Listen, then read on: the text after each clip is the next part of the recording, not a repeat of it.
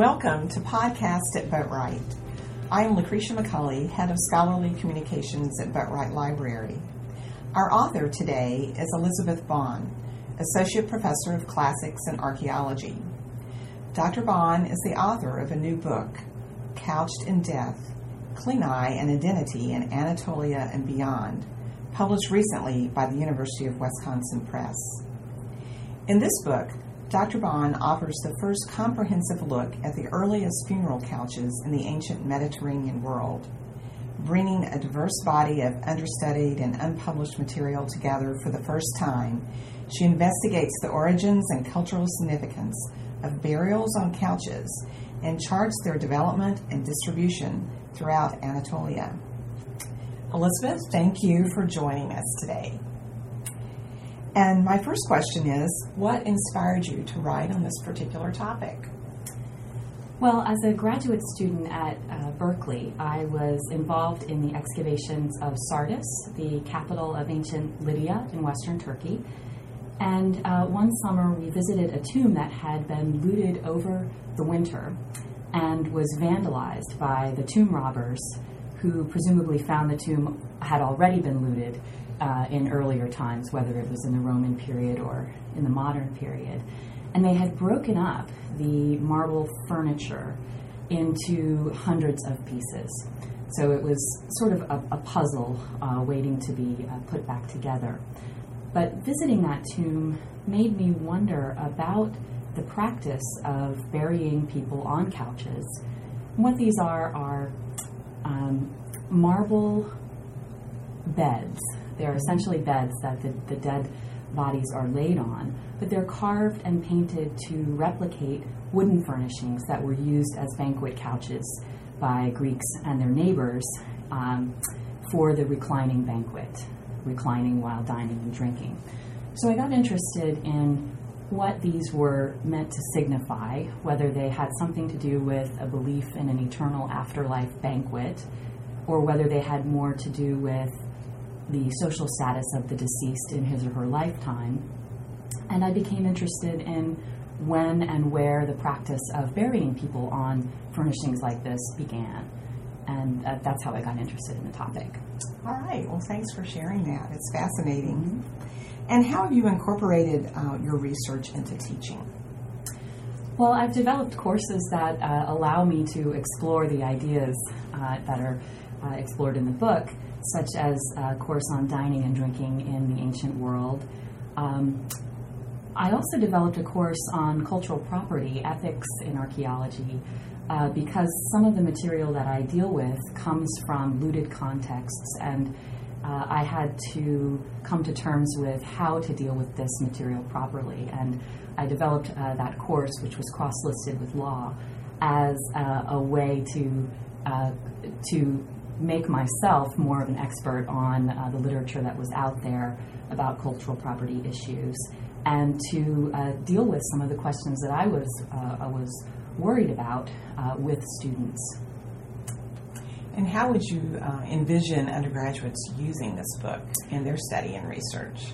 I think it would be useful to students in a range of uh, different departments and disciplines, from religious studies to uh, history and art history, as well as classics and archaeology, uh, because it deals with some fundamental issues of uh, social social dynamics, um, funerary ideologies, cultural identity, um, anthropological uh, approaches to death and burial and uh, social status. And so I think it, it would be useful to students uh, working on topics related to those issues. And did you have any undergraduates that assisted you or contributed to this book and to this research? I did. Um, uh, some directly, some more indirectly. Uh, one student actually created the maps for the book. I knew that I would need some high quality, detailed maps to show uh, all the locations of all the various places and tomb locations that I was dealing with. And I had a student in my archaeology classes who had also taken GIS in the geography department and uh, was able to use the software there uh, to develop the maps for me with the supervision of, of Kim Klinker in the spatial analysis lab. They were very helpful with that. Yeah, that's a great collaboration. Um, indirectly, I would say that just uh, dealing with some of the topics that uh, that are in my book with students in a classroom setting helped me to uh, bounce some ideas off of them and get their feedback. Um, issues like uh, why did people start reclining to dine and drink in the first place? Uh, you know, it's, some, it's something to think about. It, it didn't happen in any other um, any other culture of the world. It's it's not a natural phenomenon uh, to to lie down on one side while while eating and drinking. It's only attested for the ancient Mediterranean and uh, you know the Greek and Roman uh, periods and peoples in contact with the, with them. And so uh, it's useful to uh, work with with students uh, to, who have kind of a clean slate in um, thinking about possible explanations for why something like that might emerge as a cultural practice. Mm-hmm. Yes, well, I can see mm-hmm. that would be a great discussion to have with them. Yeah. Well, and our last question How did library services support you in writing this book? Well, I could not have written this book without the support of our own interlibrary loan uh, service. Uh, they were uh, were were so great to get me whatever I needed, uh, and they waded through requests uh, for items in various languages, whether uh, German or, or Turkish, uh, or even some languages that I can't read, but myself, but I was uh, I needed for the, the images that were provided in, in the sources. Uh, so I really couldn't have done it without them. I also had the opportunity to visit libraries um, around. Uh, around the world, uh, in, in Ankara at the American Research Institute in Turkey and the British Institute of Archaeology in Ankara, Turkey, uh, but uh, close by uh, as well at Dumbarton Oaks and the Center for Hellenic Studies in Washington, D.C. Uh, and UVA. I use the Fine Arts mm-hmm. Library at UVA quite a lot as well. So Richmond is well located in that yes. in that sense. It is. get access to a lot of sources.